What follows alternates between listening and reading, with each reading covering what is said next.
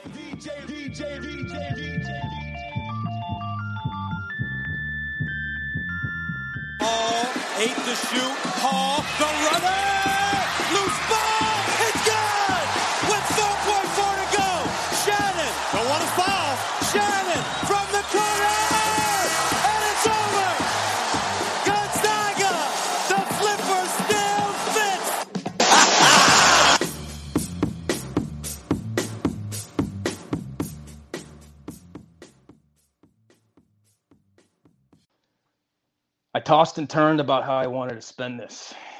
At first, I wanted to, I debated, you know, just treating the show like we normally would.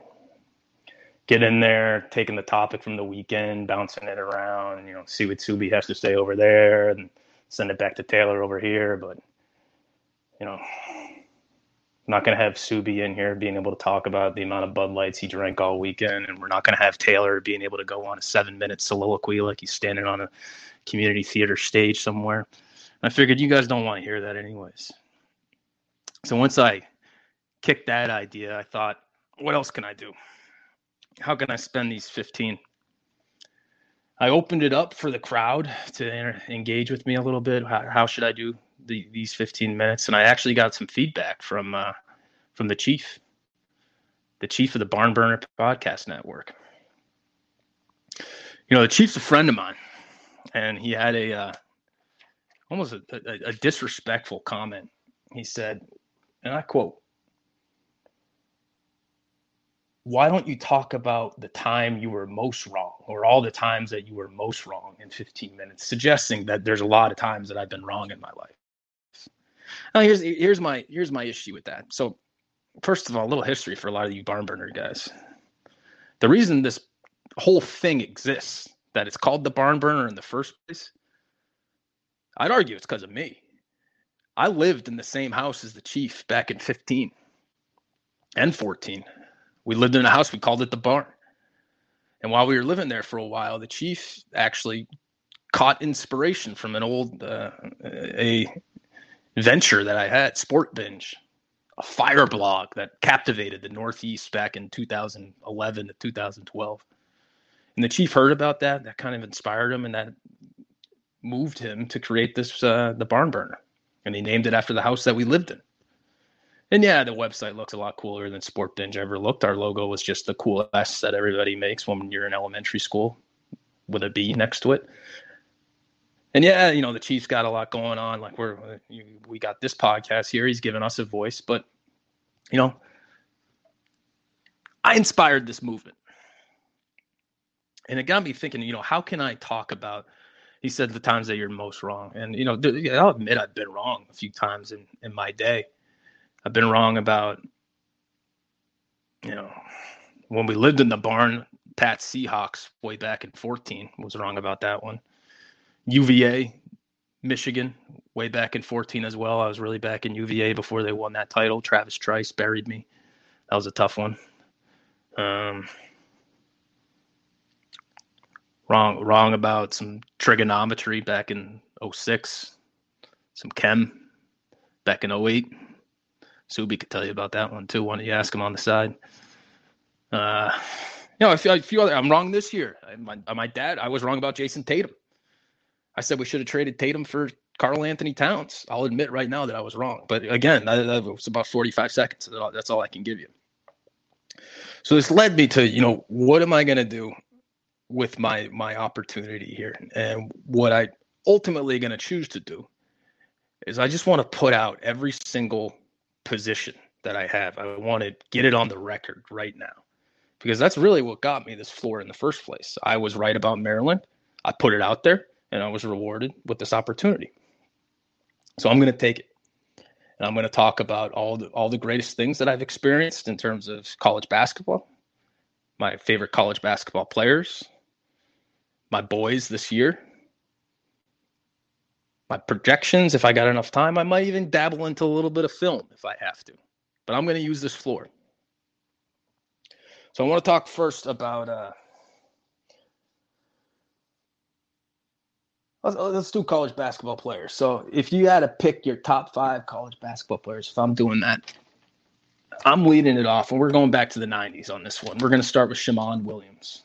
Now, a lot of folks might not remember Shammond Williams. Shammond Williams was a just a cool point guard on North Carolina.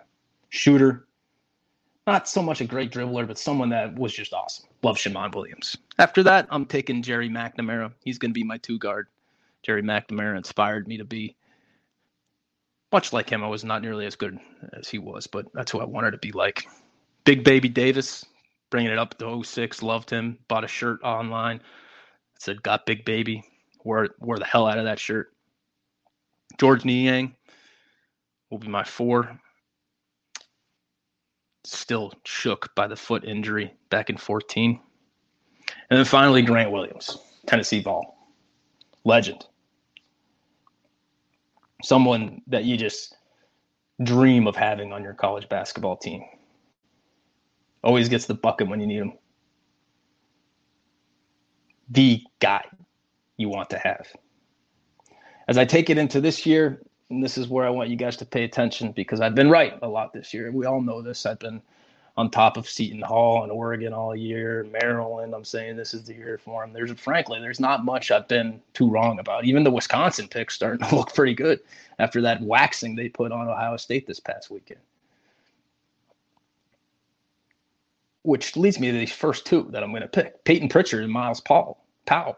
I said Paul those two guys, I was on them way before they're on this notoriety that they have right now. I really was. I don't know. I just they're text they're texting me in the middle of the show to try to get me off my my track right now, and it's kind of. All right, you that was a good text. Um, can I get 30 more seconds on top of my 15 right there? We'll talk to the producer. But anyway, so Myles Powell, Payton Pritchard, I've been on them throughout. I'll be on them to the end. and they're kind of making a push for being an all-time boy for me, but I haven't I haven't supported him long enough. Skylar Mays, that's going to be my other guy from this year. So much Malcolm Brogdon and Skylar Mays, just so much, so smooth, so they deceptively fast when they look so slow on the court. Just phenomenal, phenomenal players so far. Anthony Cowan Jr., Maryland. I had to put a Maryland guy because a Maryland guy put me here. Now Cowan, he's very inconsistent but he's a senior guard and he's the kind of guy that's going to hit a shot and live in lore for the rest of his career. And then I got to take Evan Boudreau on Purdue. There you go, Taylor. I'll give you a little Purdue love right there. The guy that looks like Ned Schneebly from old uh, School of Rock, balding in the worst kind of way. So those are my those are my guys right there. Shammond Williams, Jerry Mack, Big Baby, Georges Niang, Grant Williams, Payton Pritchard, Myles Powell, Skylar Mays, Anthony Cowan Jr., and Evan Boudreau. All right, back those. Next, let's talk about movies. We're, we're in the Oscar world right now.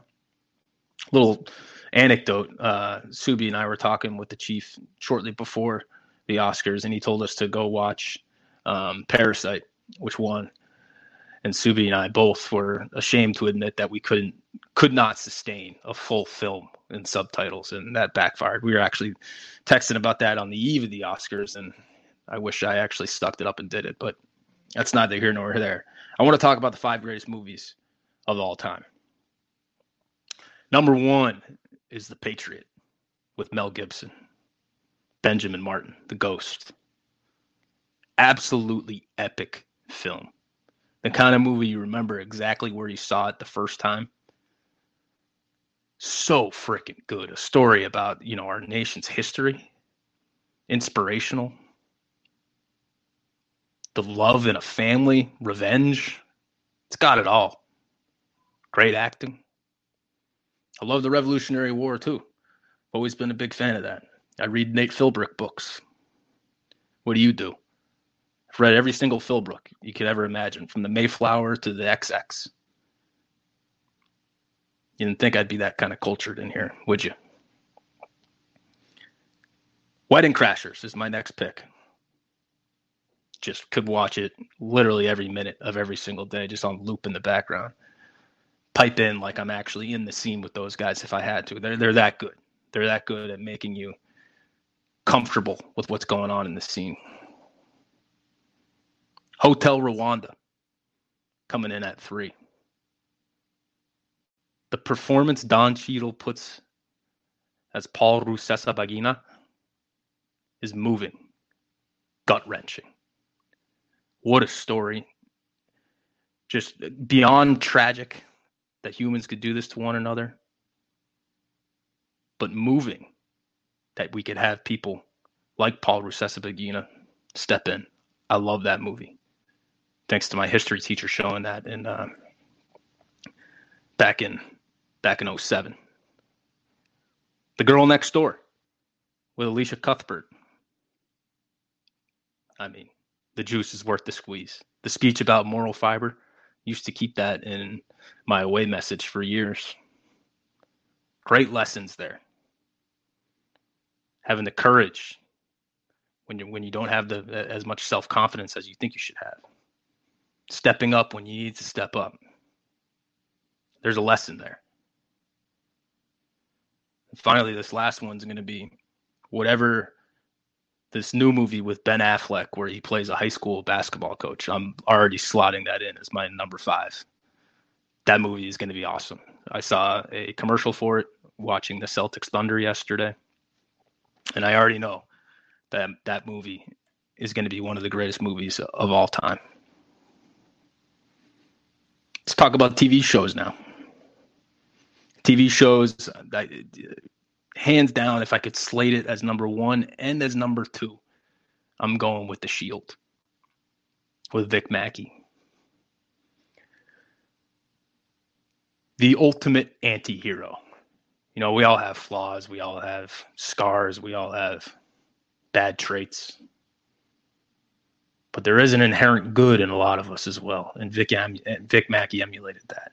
Yeah, he was a cheat, a liar, no woman's desire. He'll probably die cold and alone. But just give him a chance, because deep down inside, I swear he's got a big heart of gold. That nice rhyme, nice rhyme.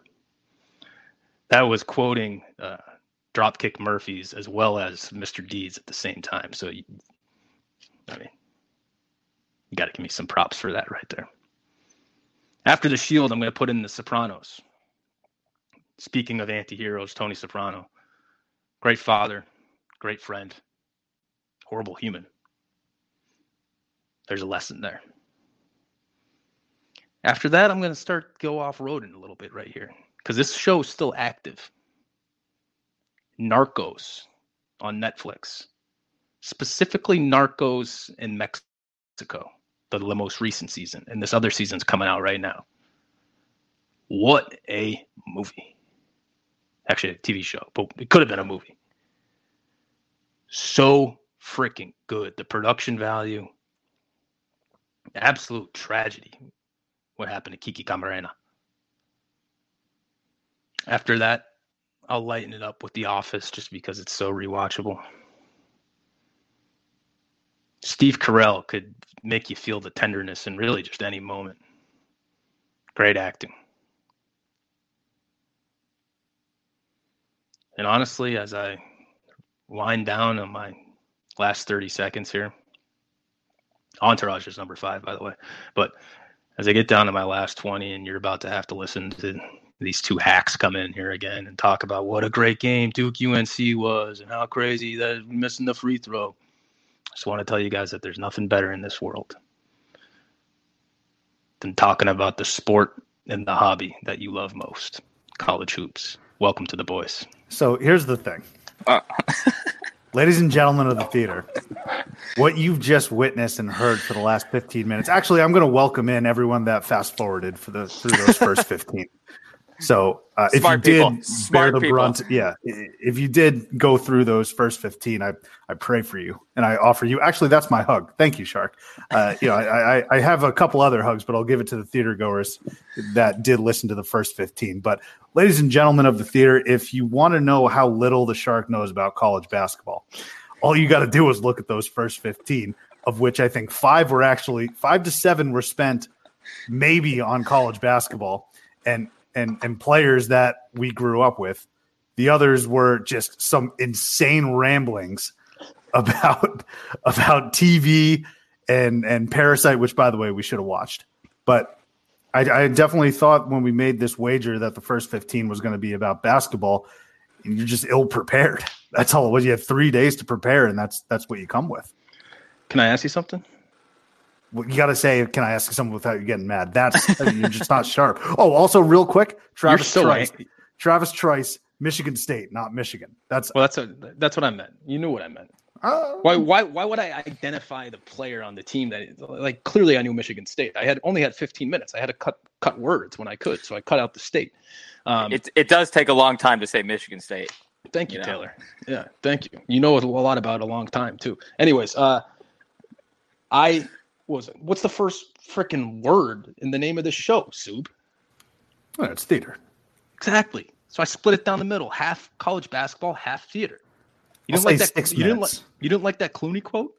Clooney quote was decent. Oh, No, actually, no, hold on. best- I, I, I want to dive in there, okay? And this is what the interrupting text was. Can you at least give us other roles if you're Billy Tyne, the captain of the Andrea Gail?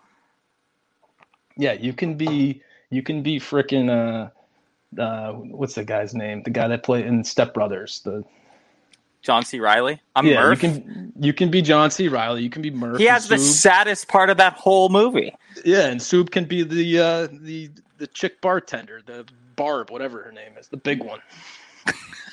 Look, at the end of the day, this show this is not afloat without me. I brought you two hacks onto this boat. All right. Yeah, That's but what I'd that's like why you to that's why that's why I did my little thing about how I inspired Sam because technically, like, I'm the inspiration. I'm I'm like Ben Franklin of this of the Barn Burner Podcast Network.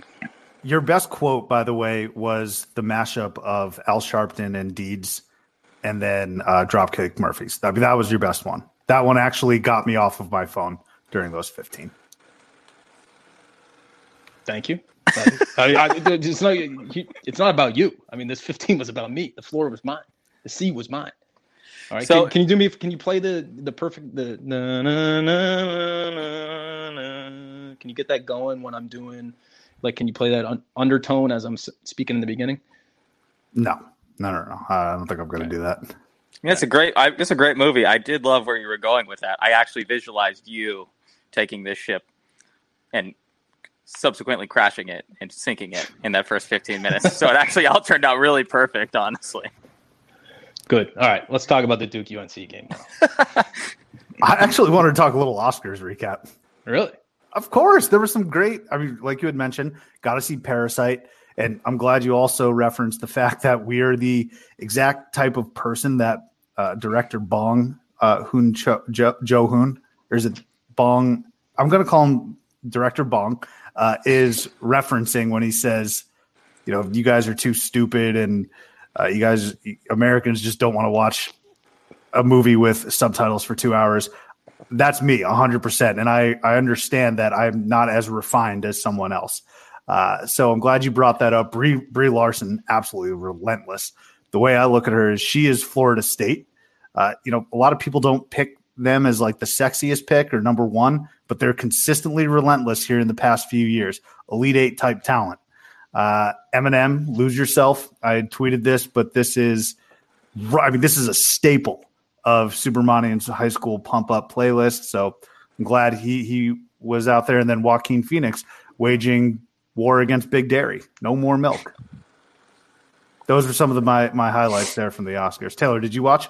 No, I did not watch the Oscars. Not a I'm, lick. so- I'm sorry, guys. I, uh, no, uh, I was actually working until like 9.15, 9.30 last night. So I pretty much just skipped uh, the Oscars. Would I have watched them if I wasn't working? Uh, also, no. So uh, that working excuse really didn't have anything to do with it. I probably wouldn't have watched them anyway. But we've had this discussion about award season. I'm I'm sorry, guys. I'm out on award season. Joaquin Phoenix's speech is the exact reason why I tune in. There's so many people that say this is the exact reason why I don't tune in. I'm the opposite. That Phoenix speech just dovetailed into, you know, cow insemination and we're putting milk in our coffees. It was fantastic. Did Yeah, I miss, did I miss any other highlights there, Shark? Um, I missed some highlights. I was at dinner for like the first hour of that, but I did catch up eventually. Um, I don't know, Zellweger, you know, Zellweger, like, the, what, what movie was that? Like, I didn't even know Zellweger was still kicking, you know? She she portrayed Judy Dench, I guess. Is her a- did her accent come back even more than the Yeah, she was Uh, super, super th- Southern, yeah. than the golden was it the Golden Globes where her everyone was like, oh, that's right, she's Southern, and then did her accent even come back more uh, last night? It definitely did. She was also, like, jacked, too, so. Yeah, I mean, I don't, I don't know. I do, I did think the light backup thing was cool, you know, for Parasite and letting them talk.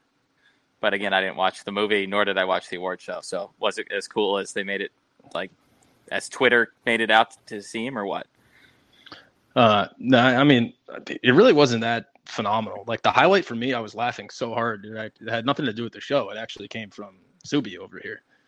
Hilarious text when the guy, the guy that did the whatever effects for 1917, just British looking guy, like super gray, thick, long hair.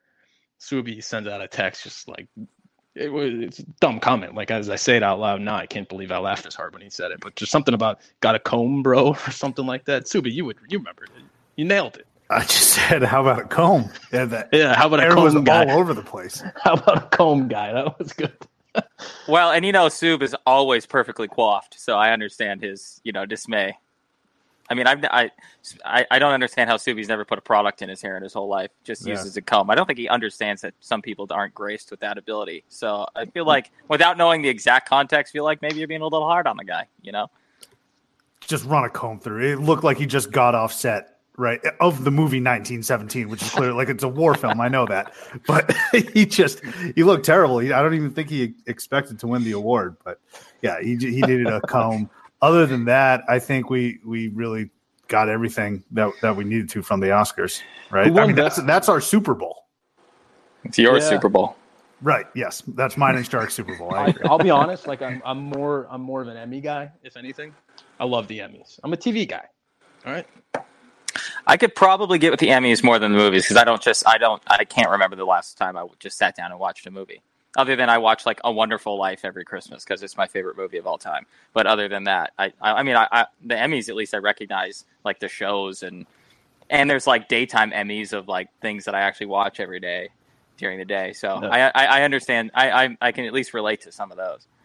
Hey, so Taylor, now that you mentioned that, can you make it this year's goal for 2020 to get Seth Davis on the program? Because Seth Davis, every single Christmas, does a live tweeting of "It's a Wonderful Life." Yeah, you know, I'm not a big Seth Davis guy. Actually, cut that out so we can get him on the program. Sure, I'll uh, I'll put my sights, I'll put my 2020 sights, so to speak, on uh, Seth. That's Seth. Davis. Seth Davis sucks as a broadcaster. I don't know when he started doing it, but uh, back this was probably a few weeks ago. He was doing the Rutgers Purdue game. Oh, he was awful. He he, re- he reminds me of a college basketball Darren Rovell. Just so nerdy and kind of a tough guy atmosphere to him too. But it's like you've never actually done anything in the league. I will say, I, I feel like if it weren't for Rovell, all of our hatred and vitriol and the way we perceive Ravel would be towards Seth Davis. Yeah, he Is that sucks. fair to say? That is fair to say. So, speaking of announcers, did you guys hear this weekend? Well, uh, on Saturday, uh, I think Jimmy Dykes had the uh, one of the early games on ES. It was the Auburn uh, LSU. Auburn LSU game. Yeah, I think Jimmy Dykes had that game, right? I was at a bar, no audio. Okay, yeah. So I think he had that game. They- They're talking about how they're going to do a, a game or two on ESPN later this year without a play-by-play guy, and Jimmy Dykes is going to be one of the guy, and it's just going to be him and another col- color commentator just talking basketball the whole time, without any commentary or without any like play-by-play. How do we feel about that? Terrible. You have to have a play-by-play guy there. I mean, Jim. That's what we come for. I don't come for Dick Vitale. I come for Dan Shulman, right? I, I don't. Uh, I come for Bill Raftery and Gus Johnson, but there's always that play-by-play guy that's there. I It's a- can't. I, I don't really know many uh, color guys that outshine the play-by-play guy. Bill Walton. Yeah, that's okay. There you go. But he's just so outrageous. Yeah, he. But yeah, there's you can pull it off if you're one Bill Walton. I don't need Bill Walton every single broadcast. Right. So I mean, yeah, e- each good team it's a it's a peanut butter jelly situation. I don't just want like all the jelly with, without any other substance to it. Yeah. Shark. I, I don't. I don't think you can ever lose the play-by-play.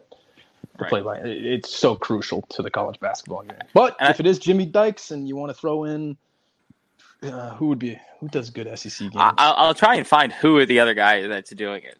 I like Dykes. He's good. He's good on, on the God, call. he he's gonna get so angry. He gets so angry. He works himself up so much for the ten seconds he has each time. If he has just fifteen minutes in a row, for example, uh, he's gonna just go off the rails during a game. I feel like.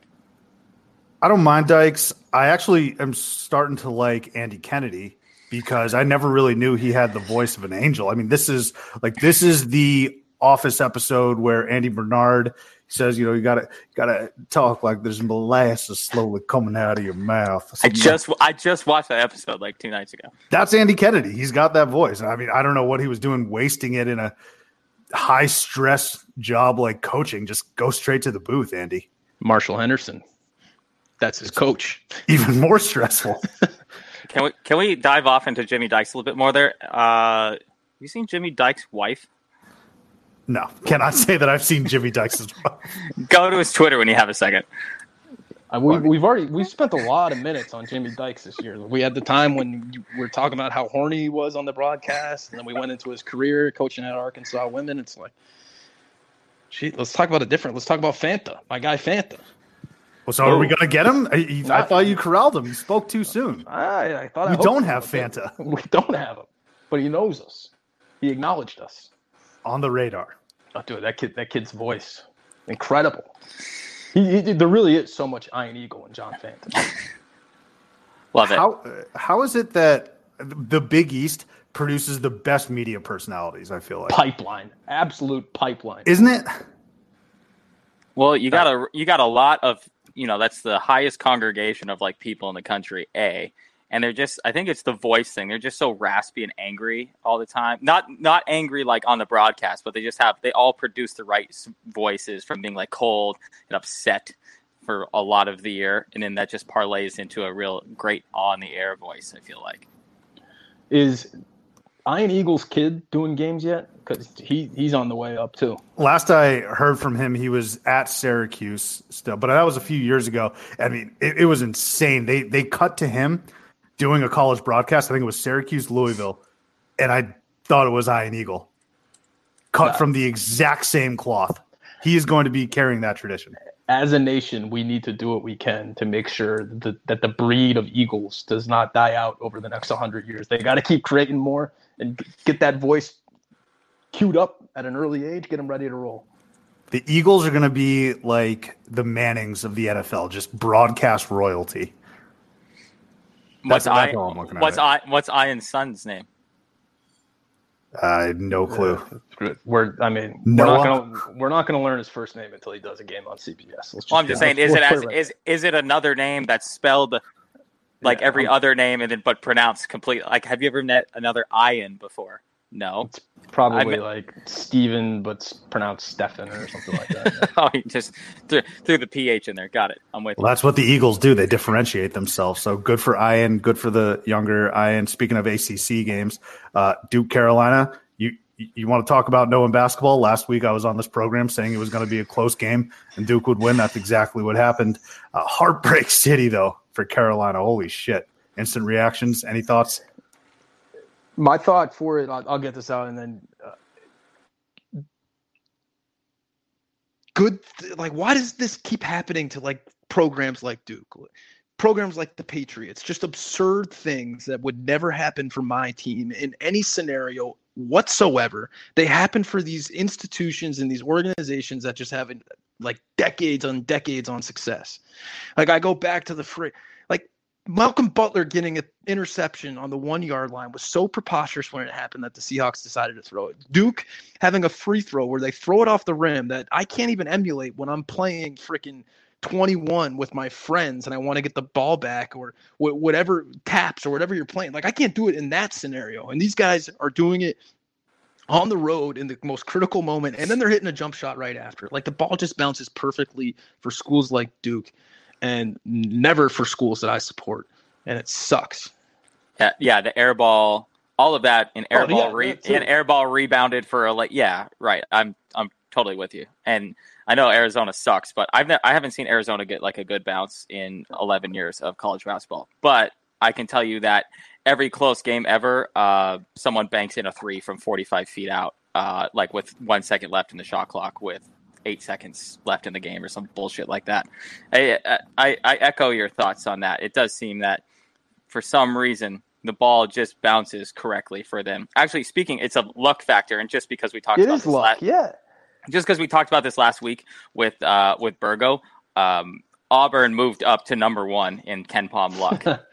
by the way, after this last week's game, which we'll so, get to, yeah. but yeah, but I just thought that was funny that he had talked about that, and then they even moved up one more spot, so they're considered the luckiest team in the country. Well, that's another game. Auburn LSU. Auburn had no business coming back and winning that game, but I'd like to see uh, say that this is the kiss of tits, you guys.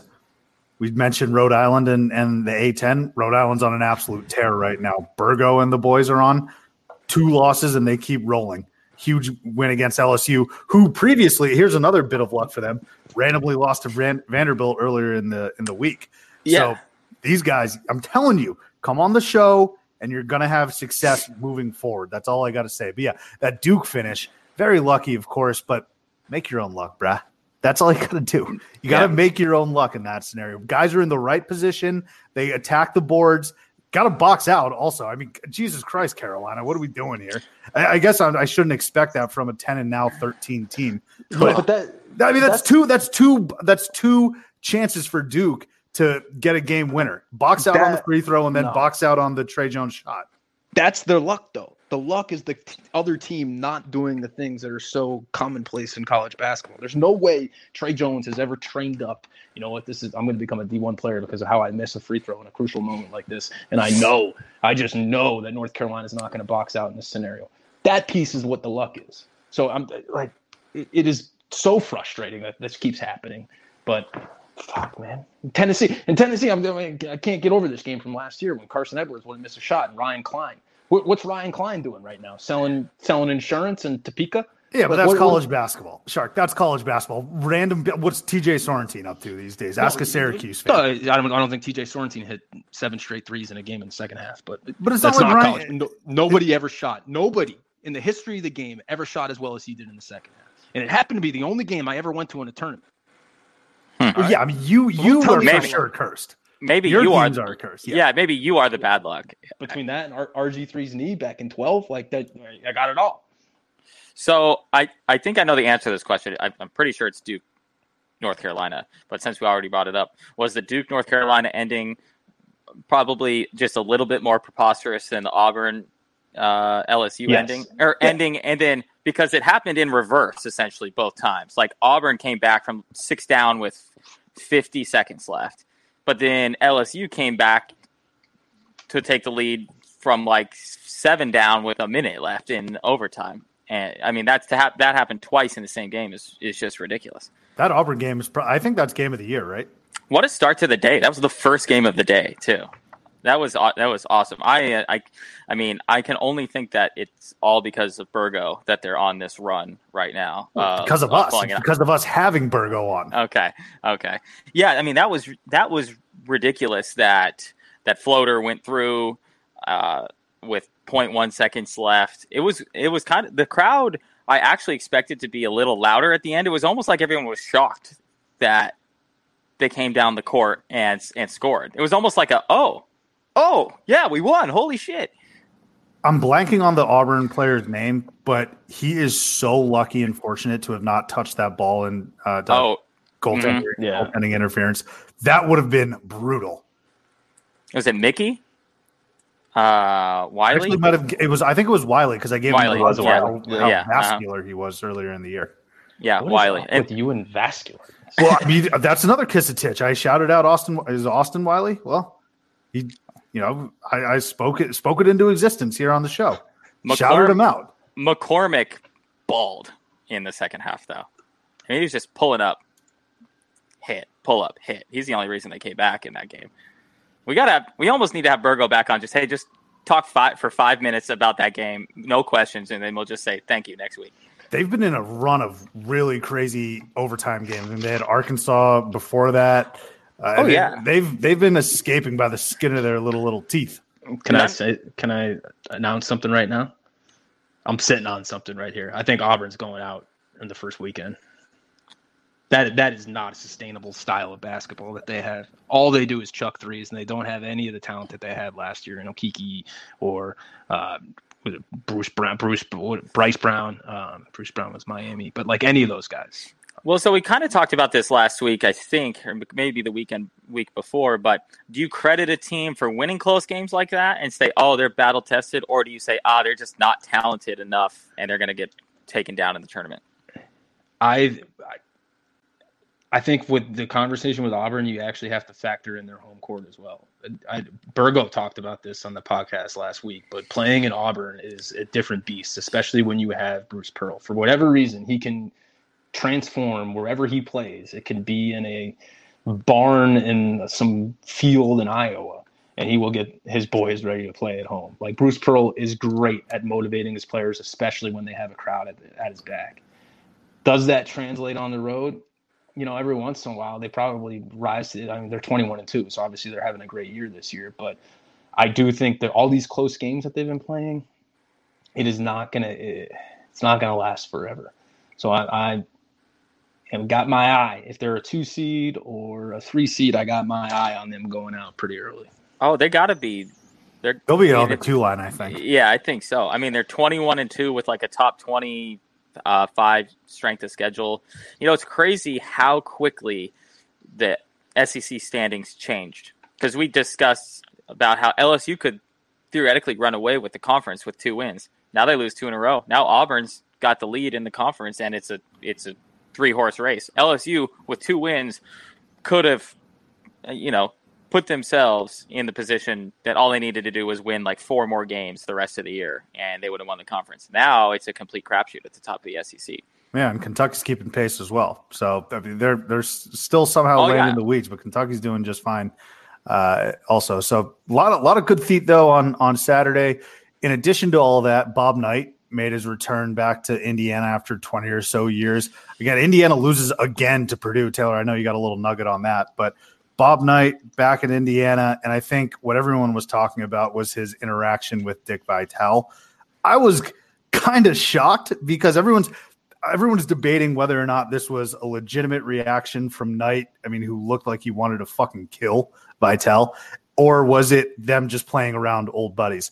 I, I genuinely think Bob Knight had no idea who Dick Vitale was and why this old man was putting hands on him. And so while I always give grief to Vitale, I actually thought he played it off pretty well, or as well as you could with a man like Bobby Knight who's about to square up with you during a halftime ceremony. Bob Knight did not look sound of mind. I'm going to be 100% honest with you. And it kind of made me a little sad that Indiana just trotted him out there. Uh, who knows what exactly he was saying to the players down on the court level. But from my perspective, Bob Knight uh, looked like he was just an angry, bitter old man, just and, and at Dick Vitale, but he was also, you know, he was getting the crowd pumped up. And I also thought it was pretty funny uh, that in the same crowd there was Gene Keady, you know, giving him some love. So I thought that was pretty neat. Maybe not funny is the right word, but I thought that was pretty cool. Bob Knight reactions though coming back to Assembly Hall. Um, well, you know, this has been actually a little bit in the works. I read into it a little bit. Uh, Bob Knight actually bought a house in Bloomington earlier this year. Uh, so I, I think he had finally come to terms with. I guess he would, went to an Illinois or an Indiana basketball game or a baseball game last year. Um, and so there was a couple. I guess there were a lot of rumblings around campus that he was ready to to come back. Um, but I did think it was pretty. The whole interaction was yeah, I, I don't know if it was funny or or whatever, but um, I will say this was my hug, but I I, I'm, I do have another hug in the holster here. So Purdue has now won nine of the last ten games against Indiana. Yeah, And Purdue that- can. Yeah, they're they're dangerous. Well, I just didn't realize that it had been. I know that Purdue had kind of had the upper hand the last you know five years or so. I didn't realize that they they had won nine of the last ten. You can't lose to your rival on Bobby Knight night at home. Uh, I I don't know. I, I I mean I guess I don't know what. Obviously Archie Miller's like my boy, former boy, but I don't know what I don't know what the future of Indiana holds because they the, Purdue's just dominating them at this point. And that game wasn't even close on Saturday. Well, yeah, I mean it was a tw- it was a twelve point game, but it never felt like Right. yeah Purdue had the control. So yeah, I don't I don't I don't know what the future of Indiana holds, but it's not you know I was texting friend of the program Jonas, big Purdue Boilermaker, you know, and he's he's like yeah we're just we're just used to beating them now at this point, you know. I mean it's just ingrained, really. Shark, you got any thoughts on Bob Knight? Yeah, so I kind of had the. I, I didn't think it was embarrassing or anything like that. I I thought it was kind of cool, um, at least for him. It, you know, he he may not be all the way there, but you know, he spent his whole life building that program into something and being known for the face of that program, and to kind of be on you know on the back nine. And he, he gets to go back and get a warm reception from the place that he you know built his life. I think that's kind of cool. And you know, he's obviously a polarizing figure. Uh, depending on who you want to ask, he's a tremendous asshole.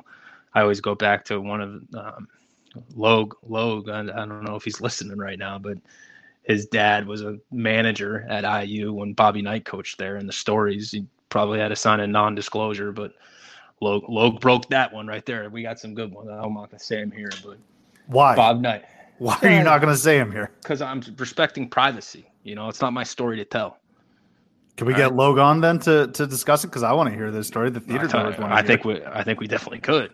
All right. yeah, he, you know, you know that guy. He talks to anyone. So Let's get fucking Logue on then. All right. Next, Yeah.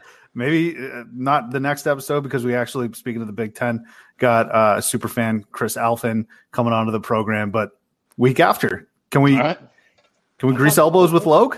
yeah, the guy's not doing anything. Yeah, get him on here. Where Yeah. do you rank? But since we had multiple rivalries talked about in a row, where do you rank Indiana Purdue as a rivalry? T- top ten in college basketball? Maybe, yeah, sure. I mean, it's it, it is Indiana. I mean, it's a state known for basketball, obviously. So, I guess you could put them top ten. Yeah, but I feel like they're never they're yeah they're top ten, but they're never really great at the same time together. I feel like either I- Purdue's really good or Indiana's really good, and it's been more so Purdue than it has Indiana recently. I'm glad. I'm glad you said that, Supermanian. They've only played three matchups in the last 20 years where both teams were ranked. Does that work for you, Shark? Is that is that is that enough knowing basketball? You you, you need another fifteen? I, do you do you want to get into a competition about who knows more basketball? I'd love to do a contest. I mean, I'm not. It's not about just displaying my knowledge or anything like that. Uh, I'm just. I, I use the 15. I I felt the way I should. More power to you, Shark. More power to you. We'll all get our 15 one day, I'm sure. So I don't know if we will. No, the the ironic thing is like I got the 15 because I knew more basketball than you. You had three Hey, points. You were at hold home. on, still hold lost. on. I wasn't even a part of that bet. First off, so Yeah, don't call no, me no. out on that. Taylor, you're you're you're only guilty because of who you associate yourself with. Right? hang with a better crowd. Don't hang with this guy. This is this is what the shark preaches. He, he preaches instant gratification. Meanwhile, I'm out here with the long run. Underwood's going to be Big Ten Coach of the Year. I said Michigan State's not a national title contending team. Taylor, you said that as well. They're unranked. They're only the second team to be completely unranked after starting preseason number one. Uh, you know, we're, we're we're in it for the long haul. The shark, he's got these instant gratifications. Yeah, the Seton Hall's an instant gratification. I, I bought low on that, like uh, what, like the what's it?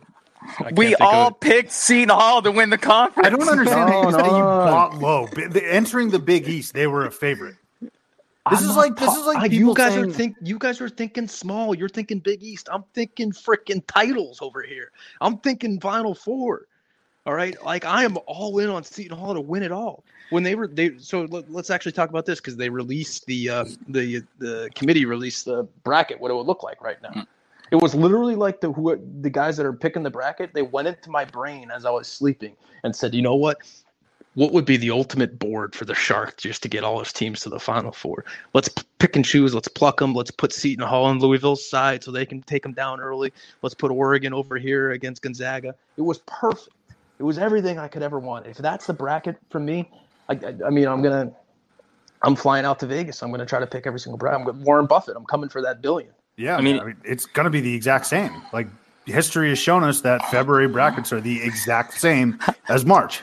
I was gonna say, you know, even just 24 hours, eight hours after this bracket was released, uh, at least three of those teams would have fallen out of the top four seeds. Yeah, no.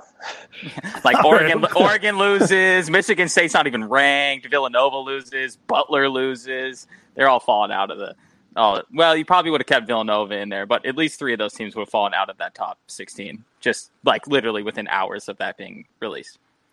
So those teams had some disappointing results, Taylor, and I'm going to let you go on a diatribe right now because I think all of us have our thoughts on Arizona. They arguably have the most disappointing loss of the day.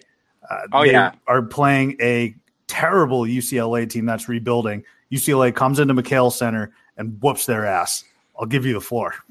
Yeah, I think I, I tweeted this. I think this is probably um, the least confidence I've ever had in an Arizona basketball team or an Arizona basketball team that was supposed to be good. Because there's been some bad teams over the years. You don't have any confidence in them. It's just it, it, they, for some reason, can't put it together uh, at home or on the road. Uh, that you know they lost to UCLA, UCLA um, and it's the same exact problem every single game. And Subbi, you probably agree with this exactly. This team cannot play basketball from the eight minute mark to the four minute mark of the second half. Apps cannot play basketball. I bet you have the cumulative like 12 points for the entire year in that stretch. And although UCLA started to go on a run before that, that's where the run really was cemented, was in that stretch. Same thing happened uh, with USC on Thursday night. Arizona's up 20. I texted it, so I'll I'll take the jinx on this. I said this is one of the top three games Arizona's played this year, and Subbi agreed with me. And from that point on, we didn't Arizona didn't have another bucket for the last eight minutes and forty seconds of the game uh, at home. Uh, Nico Mannion's missing free throws left and right. Uh, yeah, I don't know. I don't I don't know how to feel about them, and I really don't know how to feel about the Pac-12 as a whole right now. I know Oregon and Pritchard is, is Sharks boys. They've lost two in a row, and Pritchard hasn't played well in either of those games. Colorado is now sitting atop the conference, but I don't see if Colorado wins the conference, that's great. But I don't see them as like a second. I don't even necessarily see them as a second weekend team. You know, I mean, they, I think Sweet 16 is their absolute ceiling. So I'm a little disappointed in the in the Pac-12. Um, and the Pac-12 looks a lot like the college basketball has for a lot of this year, where if you're a fan of any of the teams that were supposed to be at the top, all you're thinking every week is why can't you just grab the reins of the conference and go. All you got to do is win two games in a row, and you're going to be in first place. And it doesn't seem like any team in the conference can do that. It's because they're all soft, man. Arizona, yeah. as it as it pertains to them, they just stink, and they're so underwhelming and aggravating and frustrating. After the Oregon State loss, I had said, look. I'm not ready to declare yes or no if, if Sean Miller should be fired, but the fact that the, these discussions are still taboo to a small faction of fans, the fact that he's beyond reproach of even having the discussion is outrageous. I mean, what's the worst that's going to happen? We lose to we, we don't lose to Buffalo in the first round with the best player in college basketball. These questions I think are completely fair, and I'm sure other college basketball f- fan bases are are have these individuals, but it is completely maddening to me how there are people out there that keep that that keep saying like, "Oh, what's up with all these fans and their doomsday reactions?" We fucking stink. like this was supposed to be a good team. They were preseason ranked. I can c- completely excuse the losses to Baylor, Gonzaga, right? I can excuse some like one or two conference. I can excuse the Oregon loss for sure. UCLA at home, inexcusable, right? St. John's basically in your backyard in San Jose, inex or uh, Oakland, I forget where it was, inexcusable. They have so many bad losses already and what's their best win? Is it Illinois? Is it Colorado? Right? And he's one of the one of those two teams. And so they get Oregon at home. The the chances are running low now for their best win. And and I just I cannot stand fans that blindly are still going to bat for Sean Miller and saying that people need to relax. The team deserves better. Hmm. The well, fans deserve better. I will say that even though the only shining light for Arizona fans eh, or any of the Pac 12 fans is it's the same reason that we are all upset. All Arizona has to do is beat Oregon and they probably win the they probably win the conference. Same with same with Oregon. All they have to do is beat Arizona and they'll probably win the conference. I mean, the, each of these teams is still surprisingly in charge of their own destiny, and it's only because we've gotten this like circle of suck in the conference where that everybody is sucked at the same time and like so, even Oregon, you say, yeah, okay, well, who knows? Oregon's right there. Well, they play Colorado as their next game, but they've lost two in a row. You know, to Oregon State as you know as well, and Stanford is not that bad of a loss because Stanford's kind of an underrated, okay team. But it's not like it's not like there's any reason that they can go out and be like, oh, well, we're so much better than everybody. We're just going to win all the big games of the conference. But they've got a point guard that's played in a Final Four. They've got Dana Altman who takes a team to a Final Four and and eh, I'm going to bring the shark in here in a second, but it's insane to me that we as Arizona fans are now being like like we're scraping for Pac-12 titles. We're scraping for six five sure. seeds in the tournament. This should be sure. a perennial a team that perennially looks for elite 8 final fours and that's not even close to what I'm thinking for Arizona this year. Shark, I know you had some thoughts on Sean Miller on Saturday as well. I was I'm kind of surprised that you got I was expecting you to be those blind backers that you're critiquing right now, So, But I'm kind of it's refreshing to see you take a take an attack on Sean Miller because I you, you look at this guy's resume. He's been coaching at Arizona for 11 years, and in that time, he's been to the Elite Eight a, a couple times, and it was early on in his career. And outside of that, he's never been to a Final Four. Even when he was at Xavier beforehand, no Final Fours. He's never been to a Final Four in his career. So, like, why why is he? In this same conversation as you know in, Izzo or other guys within that same age bracket right there. Like you when you go to an elite program, an elite institution like Arizona, and that is an elite school for college basketball. I, I know I like to poke fun at you guys, but that's an elite college basketball program. It should be expected you're going to the Final Four. And you're not even close right now. Your team's terrible. It's soft. You used to think that Sean Miller was this defensive minded, you know, kind of bust your ass the entire game coach, and he's not. So I like when is enough enough? When are you going to try to think about who's going to get you that next level? I'm thinking when I look at Arizona, like why not make a massive run at Mark Few or Chris Beard or any of those coaches? They're already somewhat close to Arizona. They probably already know the area a little bit. I, I mean, yeah, Beard loves Texas Tech, but like, come on, dude. Like, you don't think if you throw a ton of ton of money at him to go Arizona, he wouldn't go? Oh, yeah, you, know, you could pull you could pull him from Texas Tech. I don't think yeah. that would be that big of a deal, right? You don't th- you don't think Mark Few's like all right? I kind of no, we've we've kind of got we've gone through the Mark Few because uh, he was a candidate the first time around. I get it, that was ten years ago, but Few the Gonzaga has turned their program into that they could match whatever. So Gregg Marshall.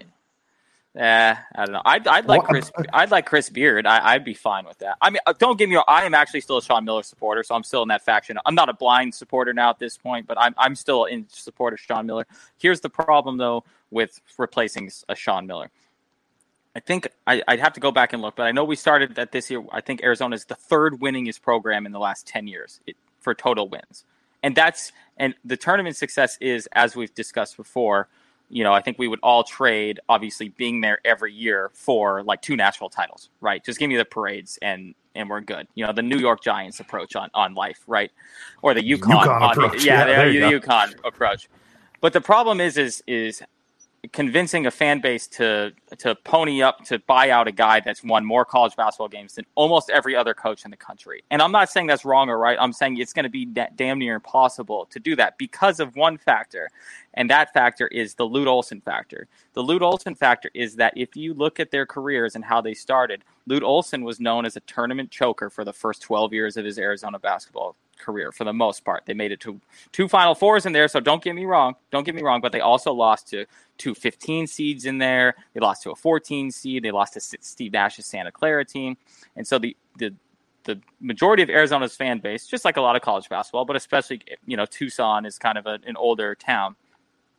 They've already been through this type of coaching situation before and they've backed the program then. So you're good, and they're going to continue to back the program. So it's going to be tough to convince those people to pony up the dollars to when when the previous coach that they love so much that the that literally has the key to the city, who the court is named after, so on and so forth, had the same exact type of stretch previous to Sean Miller. And then he won a national championship and became one of the 10 greatest college basketball coaches of all time. Financially, know? that's a, that's a, definitely a fair point. I think what pisses me off the most though about these fans is that they're so afraid of the the dip that's going to obviously occur when you get rid of a Sean Miller and you have to bring in someone new. I do think that whoever they bring in, even a beard, there's going to be a dip in yeah. program performance. But what the fuck are we so afraid of? Not getting disappointed in the Elite Eight. like it's it's not as if we're like perennially going to Final Fours and title games. You're you're afraid of of these past few years. Like I said, losing in the first round to Buffalo, being a six seed, getting waxed by Wichita State and Ron Baker. Like these are some of the pro, the postseason performances that we've been accustomed to seeing here in the past five years or so. So I think one of the, the part of the fan base that's that's worried, and I, I, will actually admittedly put myself into this fan base because I'm a much bigger uh, follower and proponent of recruiting than you are. Sean Miller does a really, really good job of selling hope every year because every year we bring in a top five recruiting class, except for you know the year before last with the FBI stuff. Every single year, we are talked about all off season as being one of the most talented teams in the country. And I'll sit here and still say today, Arizona, it, from a talent standpoint, is probably a top ten team in the country, talent alone. But we know that, that, that, we, we, we know that that doesn't win basketball games. So we know this team strikes me as this, and I told my uncle, speaking of Indiana, was an Indiana grad and actually went to school during at Indiana during uh, the the last the '84 uh, national championship. But he completely agreed with me. He said, or I said, this Arizona team strikes me as a team that's going to out talent the team they play in the first round, and then lose in the second round and just Nico and we'll just look at everybody and be like, eh, well that sucked, and then they're off to the NBA and they're gone that's exactly what this type of team strikes me as. It's like they're going to be good enough to beat the first team and just be from a straight up talent standpoint alone. But that second team, when they have to play like a like a Colorado type of team, who's going to be that type of team is going to be like a ten seed in the tournament, right? and we'll they'll lose to that team, and they'll be like, oh, all right. And then we're gonna have to have another another full year of offseason of there's going to be people who want to fire Sean Miller. That's not going to happen. They're going to bring in a top five recruiting class. Then we're going to be like, oh, well, this Arizona team is talented. Rinse, repeat until it ends. It's going to be a, a, whenever that may be, whether it's reaching the Final Four or Sean leaving. It's going to be that type of rinse, repeat situation over and over. Can I give you, before you dive in, can I give you, and Shark, maybe you're kind of the neutral third party here. Can you give me if this is a good comp or not for Sean Miller as it relates to pro basketball? Sean Miller is in a lot of ways Jerry Sloan, I think. Gets there every year because the Utah Jazz had like the longest streak of playoff makes in a row or something crazy like that. Never, you know, obviously they went to two finals, but I never really won anything he has some of the most wins of all time. They made it there every year, but they fired him essentially because he wasn't getting any further in the playoffs. Or you could even go Marty Schottenheimer if you wanted to go back to Chargers days. All the talent in the world, second round exits in the playoffs every year. So that's that's a good point, and I, I think I didn't know about Lute Olson's history there. I I appreciate you shedding that insight on me. I, I learned a little bit about that. One thing I think Subbi's neglecting here that you're hitting the point on, Taylor, is you need you don't know what it's like for your program to just be absolutely gutted. You don't know what it's like for it to be a Saturday and nobody's at your game and nobody cares. And that's the thing that Sean Miller can bring each and every year, even when you have the, the scandal that was going on last year. Like you're always going to be talented enough and your conference is never going to be good enough where you're going to be irrelevant. You're always going to be relevant. And there's something to that, you know, having entertainment that you can block off if you live in Tucson from November until March. The whole city can rally around that team. The risk of getting rid of that, something consistent for over a decade, is you bring in someone that completely it bottoms out under.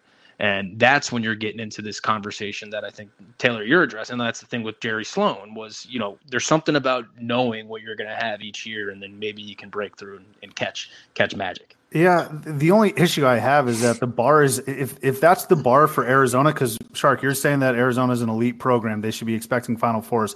If the bar is to be entertained and have McKale Center filled up every Saturday, if that's it, I'm not I'm not here for it. I can't like I cannot support that. That's not what an Arizona fan should be wondering or or striving for uh, in terms of college basketball success on a year to year basis. To your point about Jerry Sloan, I think that that's pretty good. But I would also just to play devil's advocate, uh, Jerry Sloan ran into the greatest basketball player of all time, and sure. Michael Jordan, every single year. Yeah. Uh, and then Marty Schottenheimer had to deal with Tom Brady in the AFC. Like, I, I, get what you're saying, but there's no equivalent to that in terms of well, what right. Sean Miller has had to run into. I'd there's like, never there's never going to be a perfect analogy for this, but just right. But I mean, th- but th- that's the point that I'm making is in these pros, like there's so many people that Patrick Ewing, uh, so many people in the Eastern Conference that don't have rings because of Michael Jordan, right?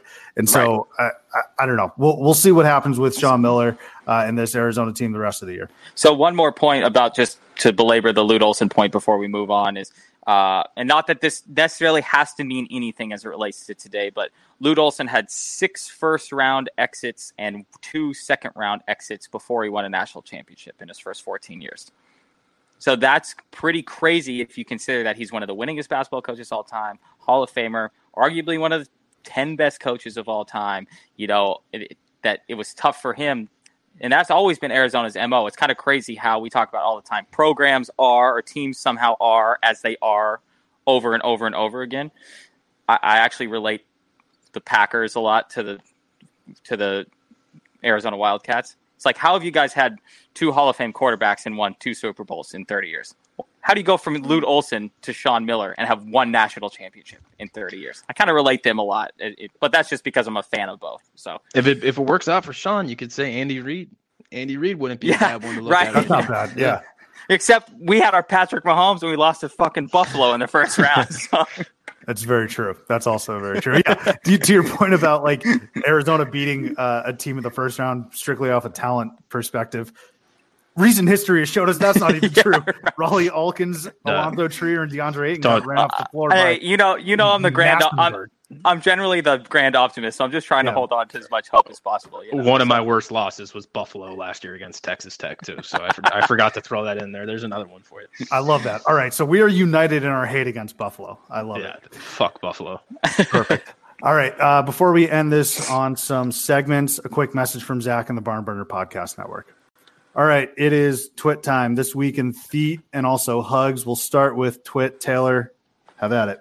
So this week in theater, we're going to go back to an Indiana team, as we'd previously talked about before. In 2013, they lost to Illinois on if you guys remember this play. So hopefully, uh, maybe maybe we could tweet out this video. Those those who run the Twitter account here, which I guess could be me too. But uh, they lost um, uh, as the number one team in the country on the road at Illinois on one of the worst inbounds defenses of all time. Uh, Tyler Griffey from Illinois released from about the top of the key, and his defender didn't follow him at all. And he had a wide open layup to knock off number one Indiana. That was like the Cody Zeller, Oladipo, Watford, Will Sheehey, Yogi Ferrell, Remy. I mean, that was a that was a, that was when Indiana was quote unquote back for like 12 weeks. Same year as the Christian Watford shot at Kentucky. So this week, uh, seven years ago, was the worst inbounds play defense of all time. Illinois over Indiana.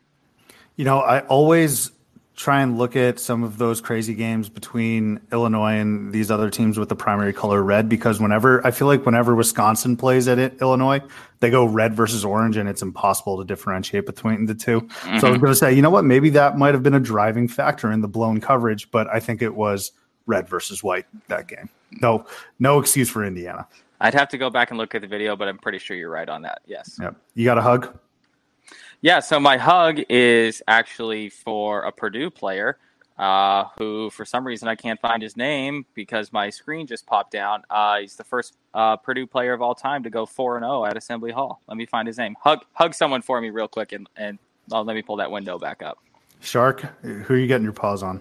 Quick hug, Rhody. Rhody getting some votes in the top 25 here. Great tweet from Scar to Hack Goodman saying, Why is Arizona ranked and not Rhody? With just an absurd, biased homer ranking from Hack Goodman there, Arizona alum. But my bigger hug is going to, what are you looking, making a face at me? Hack hates Arizona, but go ahead. Well, I mean, he's a homer. I mean, I, That- I, that I agree. Like, they shouldn't be ranked higher than Rhody. I agree, but yeah, Ro- Rody should be ranked, and they're well, Joey Brackett's got him in the tournament right now as an at large. Uh, my actual hug is going to just divide between the coaches poll and the AP poll. So Stephen F. Austin has gotten like several votes to be ranked in the AP top 25. Uh, they everyone kind of forgot about them after they beat Duke, but they're actually 21 and three, and they're kind of nasty. They got several votes to be ranked in the top 25, and then in the coaches poll, they just got no votes whatsoever. So just no respect what's, whatsoever from the coaches. I, I like that. So uh, I, I found my player here real quick. He's walk on Tommy Luce or Tommy Lucci, L U C E. Tommy Lucci, first Purdue player to ever go 4 0 at Assembly Hall. That's pretty cool, that's wild. especially because they've won like eight in a row or seven in a row. So all the players must have just Left. matri- matriculated through there, I guess. So, Yeah. yes, big hug for my boy, our boy, holding on hope that Purdue can somehow still mathematically win the Big Ten, which is still possible, by the way. But uh, Tommy Lucci, I like Lucci better than Luce. I like Lucci. So, Tommy Lucci. Hug for him. All right, my hugs. Two real quick ones. One, Indians on TV. So uh, during the Oscars, we got Donald from Pitch Perfect rapping about inclusion, and now Bravo is going to air a show called Family Karma. So reality television, it looks like with spoiled Indian kids. That is what I'm going to be watching. I'm glad we're finally getting some representation. It's not just like Shahs of Sunset. That's not Indian people. I don't think at least. Uh, but this is more more my speed. So good for the Indians showing up on TV. Second hug, Marcus Morris. He's going to get his number retired by Kansas. Be perfectly blunt with you, I don't know why. I was looking at the track record at Kansas, uh, historically great college basketball program, uh, but Marcus Morris's number is going to get lifted to the rafters. And I think everyone's initial reaction was, well, what about Markieff? Now, the easy response to that is, well, Marcus is clearly better than Markieff. I think we've seen that over his their ten years here in the NBA and also in college. But they do everything together, like tattoos together, play together, like everything is together. So I can't imagine Markieff was taking this all too well. And then just as an additional nugget, did you guys know that both uh, Marcus and Markieff have two other brothers as well? I, I honestly thought it was just those two. Thought it was just the twins but uh, they have Blake and Dante, I believe, is are, are, the names. Not sure, but there's two other Morris brothers. Wow. No, no, I did not do that. I do know that I have an inside source here in Scottsdale, someone who knows the Morris twins well. Let's just leave it at that. Uh, that they are some of the worst uh, money managers of any basketball players of all time. Uh, I remember I heard on good authority that they had $140,000 in their joint bank account that they have, and they spent 130 of that on vacation, not knowing where the rest was going to come from because the NBA season was over and they weren't going to get a paycheck for the rest of the summer because that's how their joint contract uh, laid out. So that's what I know about the Morris twins, and I don't really understand. I think there's a huge deal nowadays where we're just retiring anybody's shit like for just for like no reason. I don't know why. It's maybe because we're like everyone's a soft millennial or whatever now. I just don't know what like why. What nobody's going to be offended if the Morris if Marcus Morris doesn't get his number retired. I don't even think Marcus Morris was expecting to get his number retired. To be honest, no, he probably thought it was yeah. a prank call or something. That's a low threshold. B- BC just retired Troy Bell, and Troy Bell's the second all-time leading scorer in the Big East, and it took him like a, over a decade to do it. What a what a season in college hoops where BC has a higher bar in terms of what your whether or not your number is going to get retired over Kansas. I know we're at the end of the show here, and also don't sleep on Texas tonight. But anyway, uh, one second time in say, a row, don't we're not sleeping on Texas. I I'm actually please do not go to sleep on Texas tonight. I think it's happening. Um, BC is somehow going to retain Jim Christian because he's won a bunch of games on the road in the ACC. putting aside the fact that it's like the worst year the ACC's had in almost two decades, but this guy's going to somehow keep his job, and we're going to keep running it back. Yeah, I suppose we could have Jim Christian as our coach, Taylor. Yeah, that's the thing is, I that's what makes me scared. Is I'm not scared at the top. I'm scared at the bottom. Um, I think I found out. Do we know why? I think I know why Marcus is getting his number retired this year, though. No I think this. I think this is his tenth season in the NBA, and I bet you Kansas has some kind of thing where if if you go to school there and you spend ten years in the NBA, that you get like like Arizona has their Ring of Honor. Yeah, but that's a Ring of Honor. You get your I, jersey retired I, for that. I'm, I'm, just. I'm guessing it's not a coincidence I mean, that he's that had a, his, you know, it's his tenth year in the NBA. NBA. I agree, but like, does that mean Joel Embiid is for sure? I mean, Joel Embiid has to for sure have it retired here coming up shortly yeah, on his so 10. so so good so rebuttal. You, you, looked it up, Shark. Can you tell me what Marcus Morris averaged in his three years in points per game in his three years at Kansas? Uh, nine point seven. Markieff uh, was better. Yeah, Markieff was better. Yeah, twelve point six points a game. They're retiring at one of the three best basketballs, most historic basketball schools in the country, they're retiring a guy's number who scored 12.6 points a game over his career. What a week for Markieff Morris or Marcus Morris, man. He goes from the awful Knicks to the Clippers. Now he's getting his jersey retired. Good for him. Yeah. Both for no reason, really, you know, for nothing. Serious hug for the Morris brothers. All right. Well, thank you again for listening. We will see you next time here on Theater and College Hoops. Fog's just lifting. Throw off your bow line, throw off your stern. Head out the South Channel, past Rocky Neck and Ten Pound Island, past Niles Pond, where I skated as a kid. Blow your air horn and you throw a wave to the lighthouse keeper's kid on Thacher Island. And the birds show up. Blackbacks and herring gulls, big dump ducks. Sun hits you, head north, open up to 12, steaming now. Guys are busy. You're in charge. You know what? You're a goddamn swordboat captain. Is there anything better in the world?